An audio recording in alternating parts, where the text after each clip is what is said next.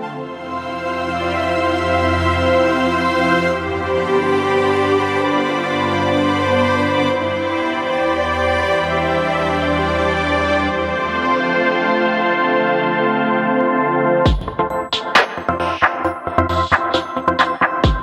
friends, welcome to the Skyline Church podcast. I'm Jonathan Middlebrooks, one of the pastors here at Skyline Church. Skyline is a worshiping community, a disciple making community, and a generational community. We're committed to seeing revival in our city sparked through the presence of Jesus and the power of the Holy Spirit. These sermons are specific to that purpose and in the context of our unique community. We hope that it might bless you in some way. Enjoy.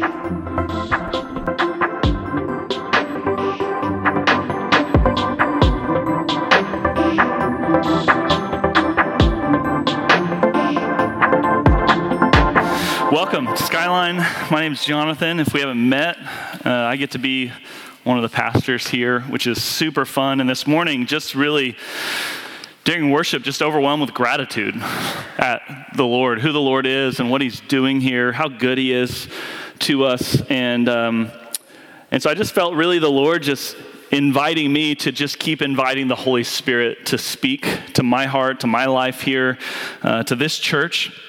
And so we're going to dig in. We're in a, in a series on the spiritual gifts uh, because we know that this is a promise of Jesus. The, uh, Jesus' promise was that the Holy Spirit would fall on the church, would come to the church, would dwell in the church, and that when he did, we would receive power. Acts 1, 1 8, right?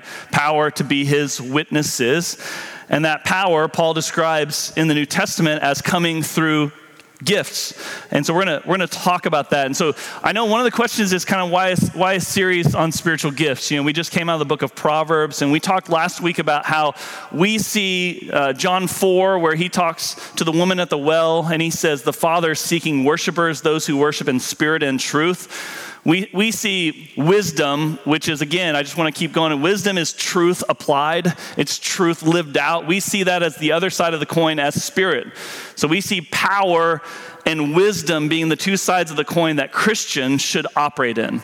Right? So Christians on the earth, because of Jesus and because of the Holy Spirit, should be the wisest people and the people with access to the most amount of power of any other people. That's, that's how we should be seen and described. But there's some other things, right? And I, and I think for those of us who have grown up in church, I don't know about your church experience, but I bet if we polled uh, the crowd here, we'd have as many experiences as we do people. But what we know is that, that many times what you get in the church is you get a culture of critique. You get a critique of culture, you get a critique of your life, you get challenged. But if you do that without the gifts, what you get is discouragement. Right? So what you get is you get an awareness of how your life maybe isn't measuring up, but you don't get any power to change it. Because um, what you realize is you're like, I've tried really hard, I've done all the things, I've read all the books, I go to church, I pay my tithe, and yet this part of my life is still not working the way Christ intended. And many times it's because we haven't been aware of the power of the Holy Spirit to do things in us that we can't do ourselves. And so you get a lot of discouragement. You meet with a lot of Christians. I'm, I'm, I'm astounded by how many Christians I just meet randomly and we have coffee or something and their, their spirit is just discouraged. They feel like a failure. I was talking to Annie about this, about moms, right? Proverbs 31. You read Proverbs 31, it describes a, a, a godly woman, right?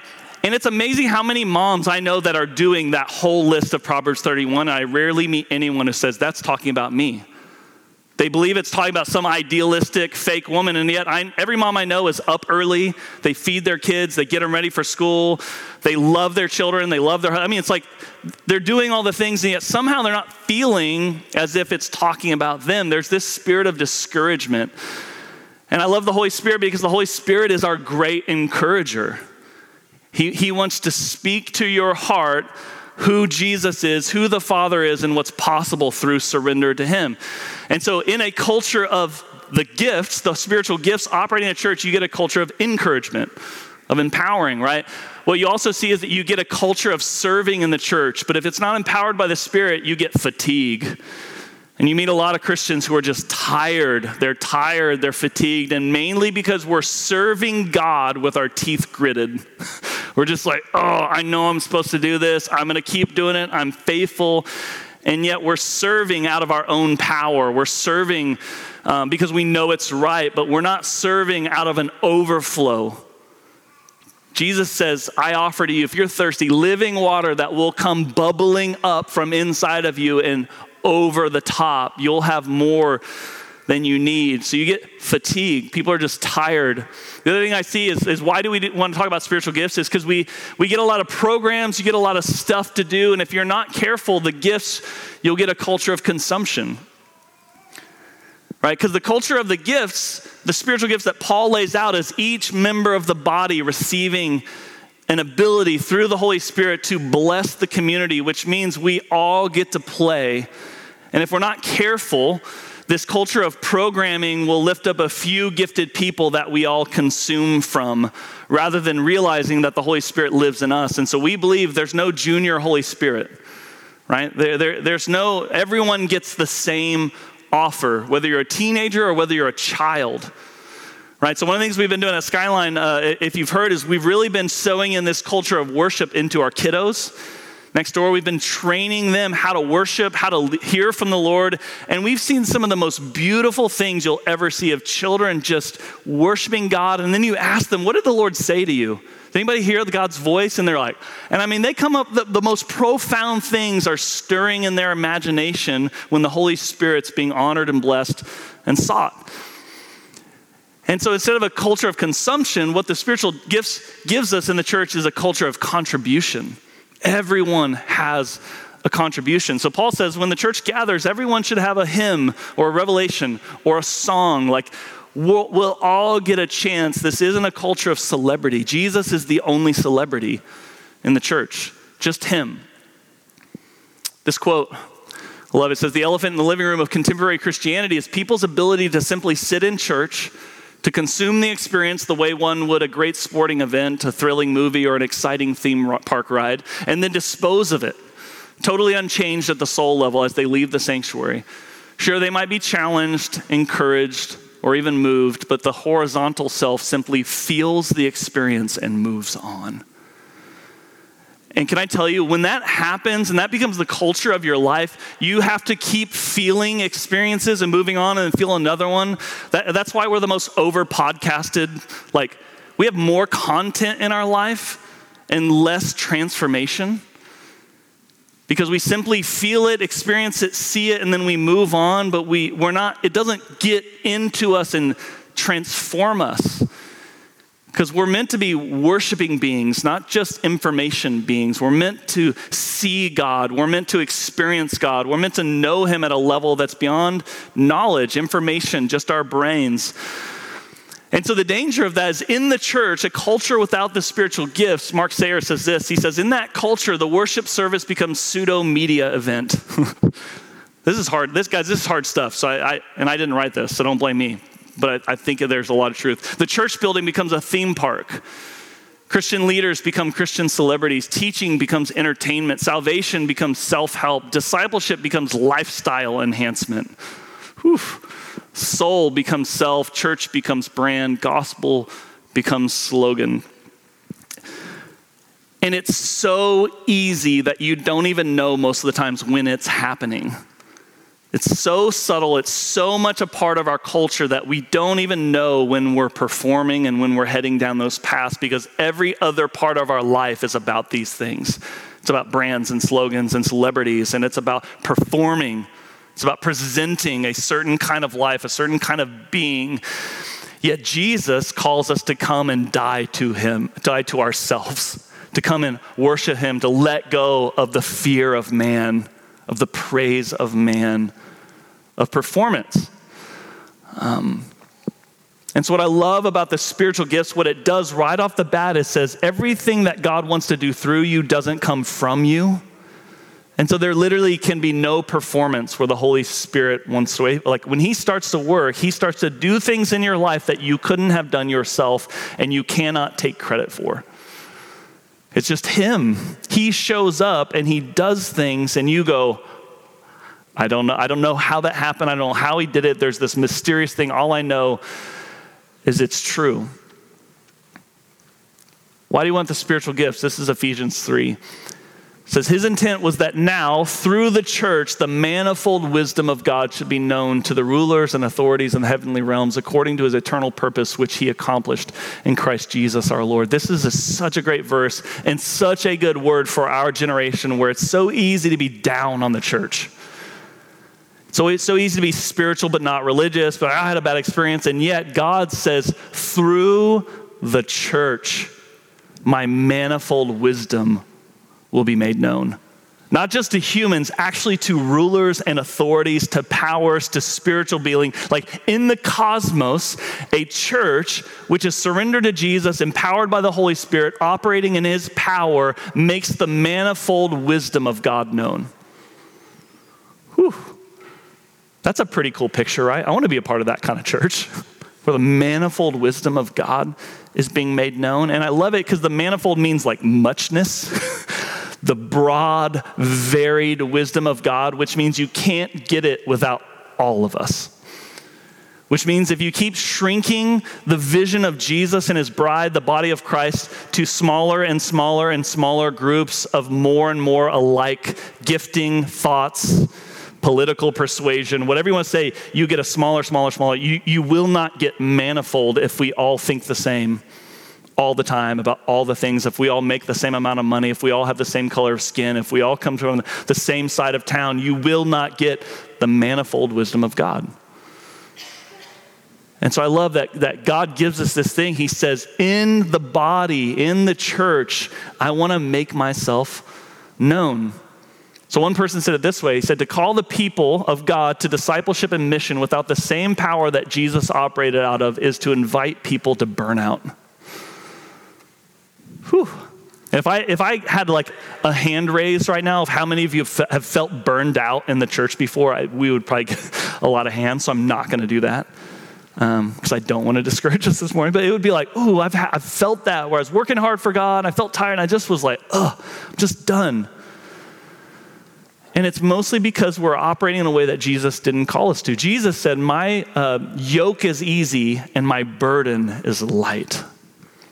And what he said to the Pharisees, he says, uh, he says, You tie up heavy loads and you put them on other people's backs, and you're not even willing to lift a finger to help them with it. So he, he says, Here's their way, and here's my way. My way is easy and light, their way is heavy and burdensome. And it's fatigue and burnout. And yet, in the middle of it, Jesus says, My way's easy. How can it be easy? I know you're, you're going, I've read the Sermon on the Mount. How can that be easy? It can be easy where the Holy Spirit lives in you and through you, where you're empowered not to perform for God, but to be filled by God and allow Christ to live his life through you. And I know that can sound mysterious and it can be like, well, yeah, that sounds great on paper, but I promise you, it's possible. So, Paul, says this He says, For the kingdom of God is not a matter of talk, but of power. And so, one of the things we want to do is we want to get out of the fact of Christianity and the church being all talk, no power. Because when the power of God is present, very little talk is needed. God, God will actually speak. And, and you would be astonished at how many people have come here on a Wednesday night on a Sunday morning in the middle of worship, God has spoken to them and they know it's God and they're just like, Ugh. and when that happens, it, it shifts something in our life. God becomes real in a way that me telling you he's real will never touch. Like when he reveals himself to you, something happens at a soul level that we were created to hear that voice.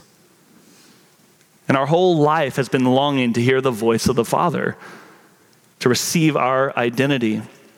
Paul says again in 1 Corinthians 2, he says, My message and preaching were not with wise and persuasive words, but with a demonstration of the Spirit's power, so that your faith might not rest in man's wisdom, but on God's power. You might have asked yourself, why is God allowing so many prominent Christian leaders in this generation to fail and fall really publicly? Has anybody had that question lately? Anybody like read, read that stuff and go like, Lord, is, what is happening? It feels like every week. I mean, there's entire websites now dedicated to just exposing terrible Christian leaders. Why is that happening? Here's, here's why I think it's happening. This, this is, uh, you know, Jonathan, not the Lord. I don't know if this is, but true. I think it's true. I think it's so in our generation, we might transfer our faith from men and women to God. From talented, awesome, charismatic, energetic leaders and the things they run from them to directly placing our faith in Jesus Christ as King, Lord, as enough. That we don't need a mediator between us and God. He offers us direct access to the Father. And so when a demonstration of the Spirit's power happens, the, the, the placement of our faith and hope shifts. It shifts from a person, from a messenger, to actually firsthand knowledge and experience. So I, want to talk this morning about a few different ways of looking at the spiritual gifts. And again, I just want to keep saying, as always, um, there are so many ways to see these things. There's so many wise people who think different things. We're trying to come up with probably a, a pretty broad framework to understand where that there's lots of ways that we can unify uh, in this space. But I also want to give you a few filters for how to see the spiritual gifts, how to read these passages. Um, and so we're just going to read the, these three passages Romans 12, uh, 1 Corinthians 12, and we, lo- we love, that's okay, we love babies. We love babies. I don't know, have you guys have seen the kiddos back here with the flags? Like, can I just, I, I say this every time a baby cries, I'm just, but I, I feel like you have to keep saying it. We love children. Okay, so like, and so we, we don't come here to get the purest attention level in history. And so I've been doing this for a long time, so you probably feel worse about it than I do. Like, I'm not distracted by babies. You notice how I just keep talking? When a baby cries, I just keep going. It's fine. We, we love it. Um, yeah, Jesus says, let them come to me. uh, we know our kiddos with us. So, anyways, Romans 12. Can we just read through these? If you've got your Bible, um, uh, you can open there, Romans 12, 7. Or is that 7? No, sorry, 12, uh, 4.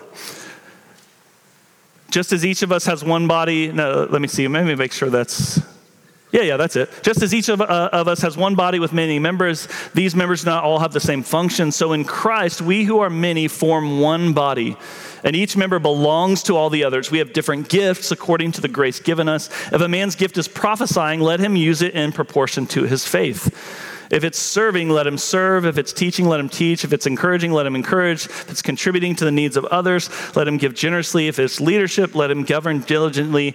If it's showing mercy, let him do it cheerfully. And uh, I, I want to add the caveat here that clearly the text uses a masculine term. Uh, can I just say, like, if I were writing this verse, I would say, let him or her, let them, all that stuff. And so, ladies, please don't get distracted by, by that. Um, our, our church just i'm so grateful for the empowerment of women here. So so see yourself in these verses. Um, so whatever your gift is use it. Paul says use it. And he says you your gift belongs to the body. Right? It, it actually belongs to us collectively. There's this beautiful thing in these spiritual gifts that the holy spirit pours out. Now in spiritual gifts Brothers, I do not want you to be ignorant. You know that when you were pagans, somehow or other you were influenced and led astray to mute idols.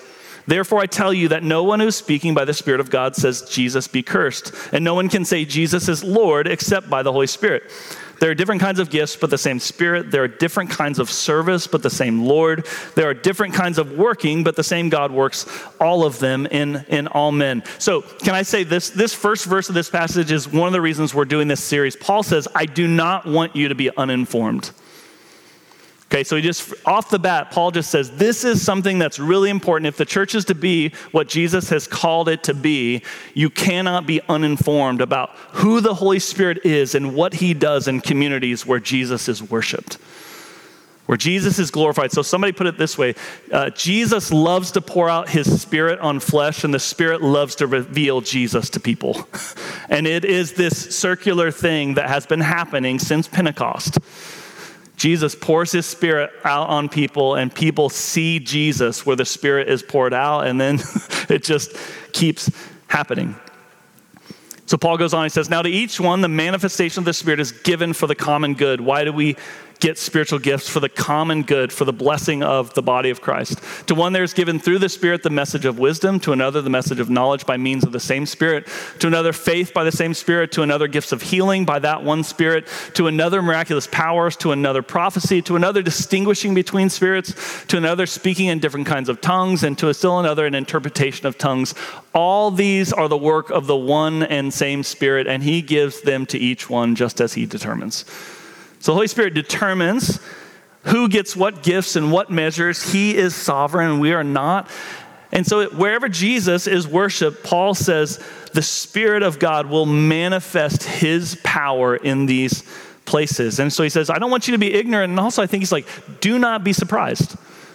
Don't be shocked when these things happen in your midst. And then the last one is Ephesians 4. It was he who gave some to be apostles, some to be prophets, some to be evangelists, and some to be pastors and teachers, to prepare God's people for works of service, so that the body of Christ may be built up until we all reach unity in the faith and in the knowledge of the Son of God and become mature, attaining to the whole measure of the fullness of Christ. So, what, what do the gifts do? The gifts grow us up in Jesus. Isn't that cool that, that we might mature? Wherever the Holy Spirit starts to work, starts to speak, starts to manifest the presence of God, Christians start to grow.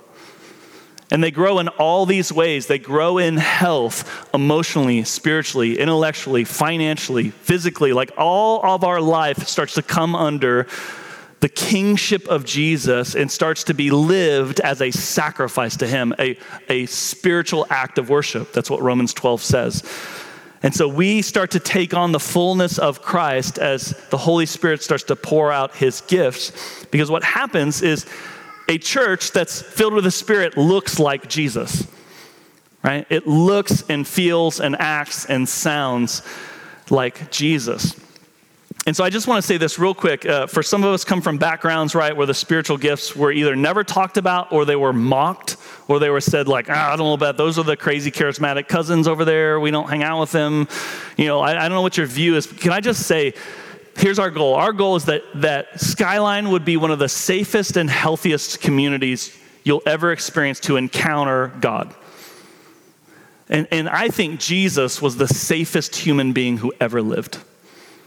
And yet, he was not the most comfortable person to hang around, right? Like, he didn't run around going like, I just hope you're comfortable, you bunch of vipers. Like, right? You know, it's like, it's like, and so we get this thing that somehow Jesus was nice in the way that nice churchy people are nice, which means avoiding confrontation or never make you uncomfortable, never challenging. And, and yet, all the people that Jesus um, in many ways was challenging to lay down their lives and to come to God in such like crazy ways they were desperate to be around him. Isn't that funny? The pharisees he's like you brood of vipers and they're like will you come over for dinner? If i said that to you you would not be making an invitation. There was something about the person of jesus that was so attractive. And it's so attractive, especially to people that would have thought that he would judge them or condemn them. And yet, they were constantly desperate. Like people are climbing trees, they're lowering people through roofs, they're doing whatever they can to get into his presence. And, and I think it's because whatever the culture was in heaven with the Father, Son, and Spirit lived in him in a way that spoke to something in human beings that said, I just want to be around this guy. Even if I know all my secrets are going to get tossed out on the table. Right? I think he's a safe person for that to happen with. So that so Christians start to become like Jesus. We became a safe place, but it might not always be comfortable. Right? So we want to be safe, but we also we want to be like him. So, just a few questions you might be asking, what are spiritual gifts? What's like what's a, a working definition? Um, there's two words that Paul uses here for all you uh, uh, Bible nerds, Chase, Brooks, could name some others. Charisma, Pneumatikon. Everybody say pneumatikon. Say it five times as fast as you can. Um, so both these words are for, uh, derived from familiar words. Charis means grace, pneuma means spirit. And so Paul joins these words together, which is a really fascinating way, which is like a spiritual grace. So, like a, a, a spiritual gift is literally a grace come from heaven into your life. And that's why I say it should feel that way. Wherever the spiritual gifts are operating, should feel like grace. It should feel like, oh, oh, this is what we were meant for. Charisma meaning expression or manifestation or embodiment of grace. I love that. A spiritual gift, a prophetic word should feel like an embodiment of grace. Like literally a delivery. It's like Postmates from heaven, right? And just show up on your doorstep with just like, you want some grace, right? Like, oh, yes. You want some encouragement? You want some comfort? You want some strengthening? The Holy Spirit wants you to know this in a way that you've never heard before, maybe. And so, so you see this thing of this divine grace mediated through individuals. Um, pneumatikon, uh, so it's interesting, charisma is a more specific word. The word pneumatikon has a wider range of usage. Um, I love this, it says it's more properly an adjective. And so it describes various things as spiritual, right? Or as manifesting the Spirit or serving as the instrument of the Spirit. Right? So as we operate in the power of the Spirit, God makes us an instrument of grace to other human beings.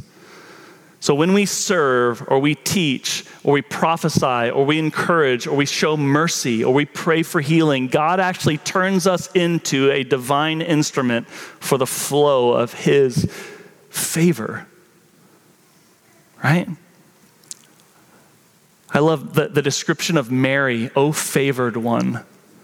Why was Mary favored? Because God had shown His grace to her in that moment by choosing her to bear the Son. It's like, oh, oh, you of favor.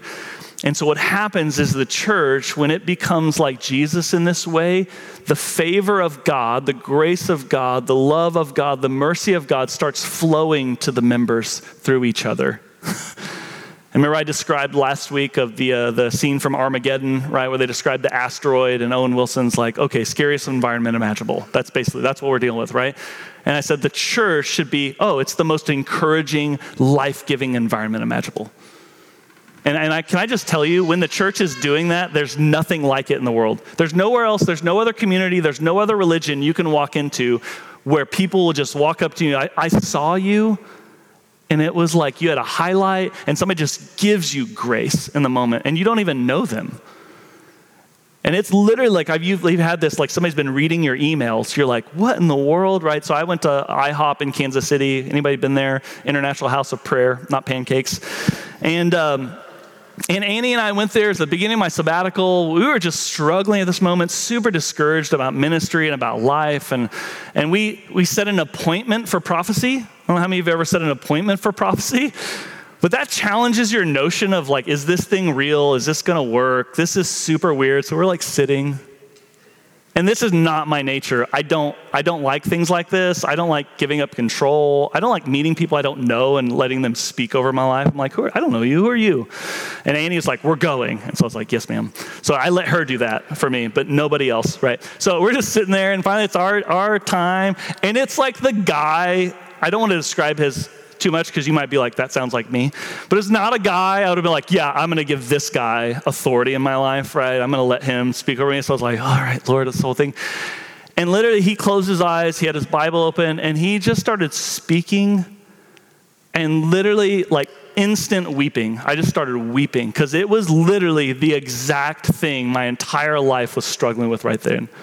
And it was, it was literally around identity and around I felt unseen by God. I felt like my life was unimportant. And he was like, I see a giant stamp from heaven coming on your life.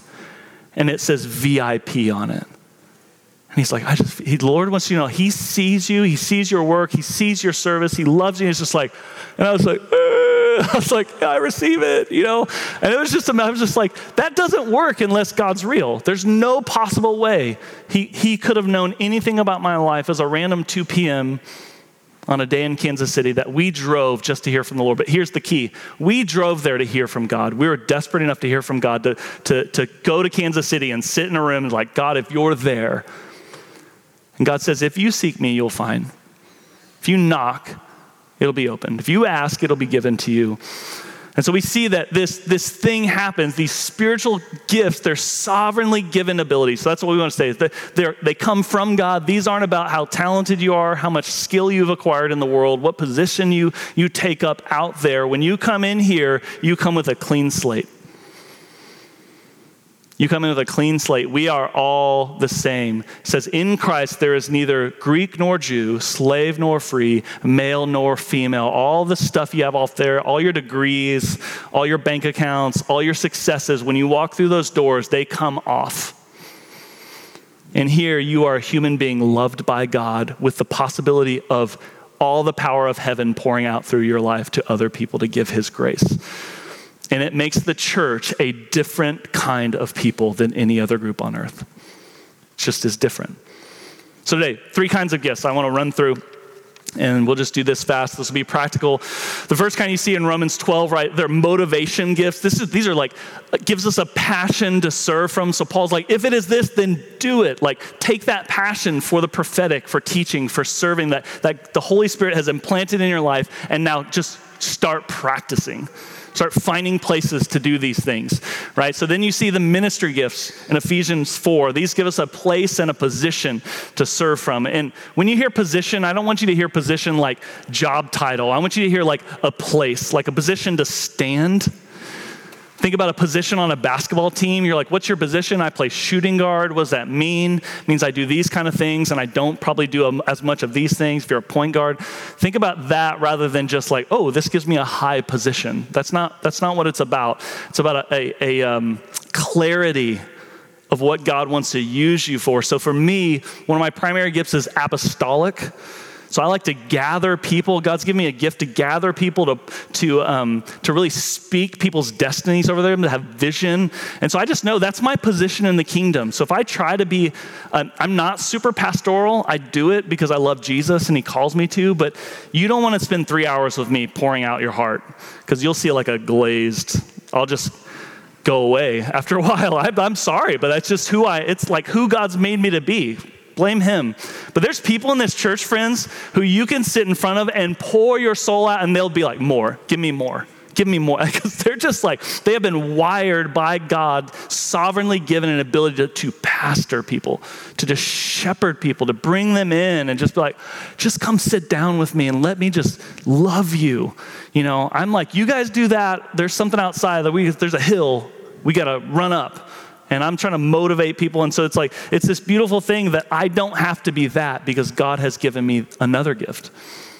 And what we have to do is the pastor and the apostle have to learn how to love and value each other so that there's room for all of us in this community. So uh, then there's manifestation gifts, right? Passion for the power and presence of God. You know, that looks like all the stuff uh, we read in 1 Corinthians 12 uh, miracles, healings, tongues, revelation, wisdom, discernment all those things there, they're just so beautiful. So, so what does this look like? Motivation gifts. Let's just start there, right? Today, just give you just a quick viewpoint of this, where Paul says, if it's prophecy, then prophesy. If it's teaching, then teach. If it's serving, then serve. Uh, you know, if it's encouraging, then encourage. All that stuff. What does this look like? So he he mentions um, seven gifts here.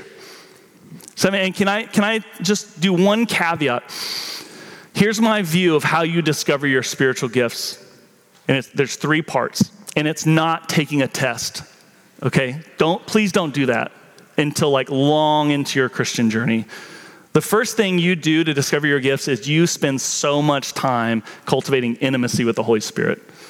And this happens through worship and prayer and God's word. You just saturate your life in his presence and you wait and say, God, what would you want to give me? Since this is something that's given, I don't want to give myself something that you're not giving me. I don't want to take a position before you grant it to me. So just spend lots of time in his presence and don't worry about it.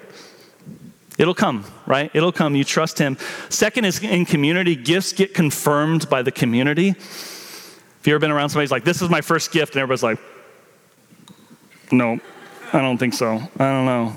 I haven't experienced that. And it's awkward, right? Because then you just got to be like, ooh, this is weird, right? So, so rather than me telling you, like the community starts to say, man, you really have a gift for this. Like I, I can try to be encouraging, but when this person encourages people, it's like oil from heaven Have you met those kind of people where their encouragement just it just does more and it's because it's literally a sovereignly given ability by God. So what, what does this look like? You know, there's just definitions and again, these aren't exhausted exhaustive. There's so many ways to look at prophecy serving teaching.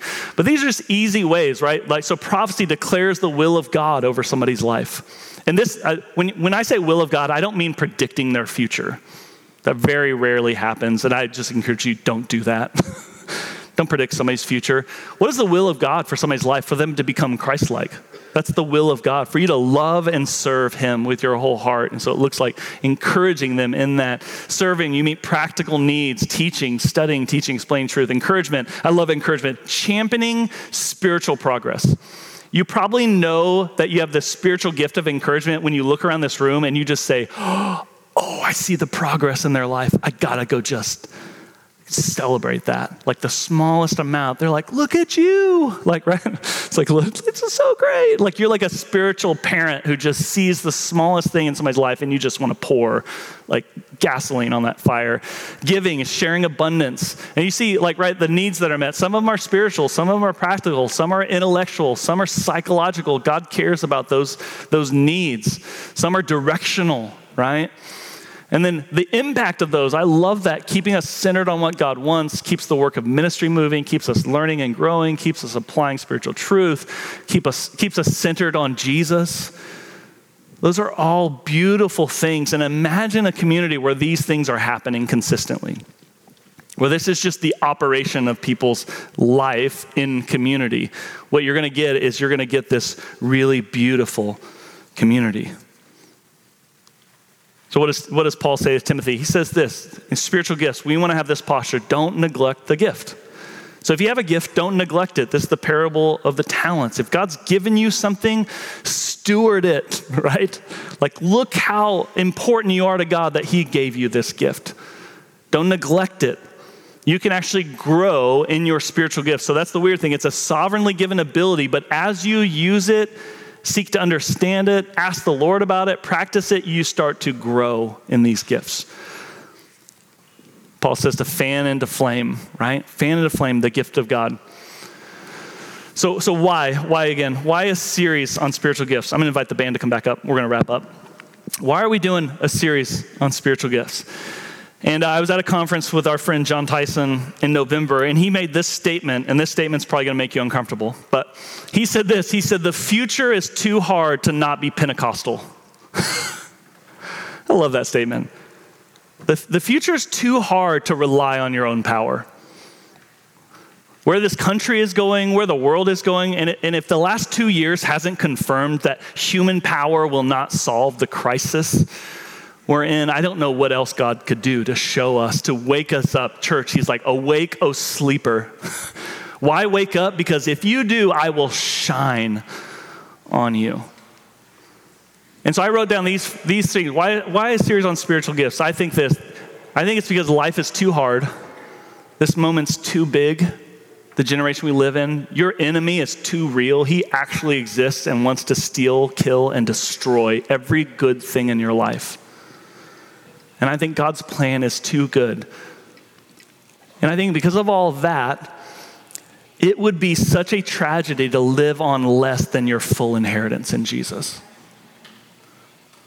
It would be such a tragedy to live on less than God offers. God offers you the Holy Spirit living in you and empowering your life to see miracles, healings, um, family members won. I mean, it's just like these amazing things. And I just want to say, your story, your individual, personal story, your life is too much of a miracle.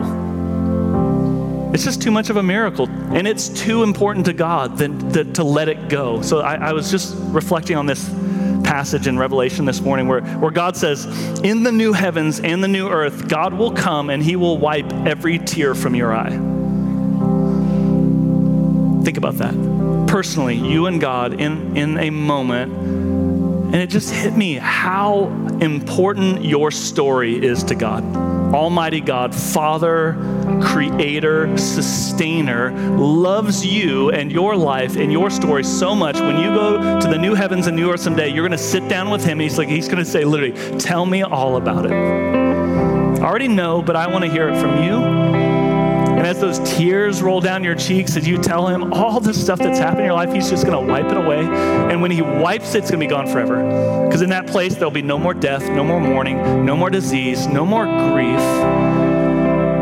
And he just says, You matter so much to me to not let go of my promises here. And this morning, I, I read a testimony from uh, Emily Martin, who she gave at our women's retreat. How many women were there? I just, I don't know why I read it. It was just in my email, and I just like, oh, I'm just going to read that this morning. And I just, God, friends, I just wept at the story of God's power poured out in their family for miracle and healing in one of their little boys' lives, one of their children, that they were just desperate for God and they sought Him and God poured out a miracle. It's just like, oh. Want you to stand to your feet. Um, we're going to worship and we're going to pray. We're just going to create some, some time here just to do that.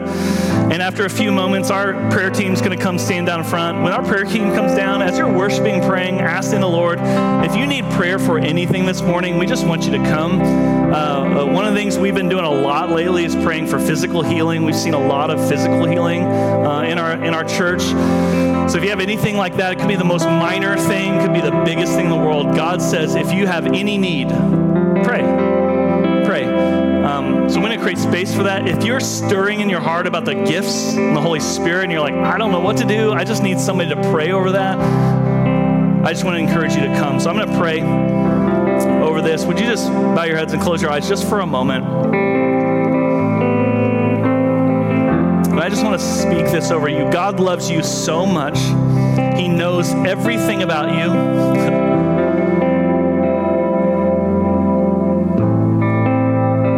and in the middle of all of our life, all of our pain, all of our struggle, all our mistakes, all of our sin, all of our talent, all of our success, He's still so interested in you. like, fascinated with you, head over heels in love with you. He just wants to know you and be with you. He wants to live inside of you. And so in this season, we just want to honor the Holy Spirit and we just want to say yes to that invitation. We want to be a church that says yes to the full inheritance of God. We want all that Jesus promised, all that we see in the Bible. We don't want the, the stories, we want the experience. We want the walk. Just want you to know He's inviting you that, to that this morning. And whether you're here and you're not even a Christian yet, you hear Him inviting you in, whether you're a Christian for a long time and you feel like you've been apathetic or lethargic or distant from God, the offers to everyone. If you're on fire right now, He's saying, I can give you more. you thought you had everything, just guess what? You haven't even scratched the surface yet. So we want to be a church seeking that. And if you need help in that this morning, I just want to invite you to respond, to come and pray. So, Jesus, we love you, we worship you, we honor you. We just crown you with many crowns this morning. And Holy Spirit, we just say we will be a church that refuses to quench your work. We don't want to grieve you or offend you. We just say you're so welcome to do whatever it is that you want to do here. We know that you came from God. And we know that the safest place to be is in your presence. And so we just welcome you in this moment. In Jesus' name, amen. So we're just going to worship for a few minutes.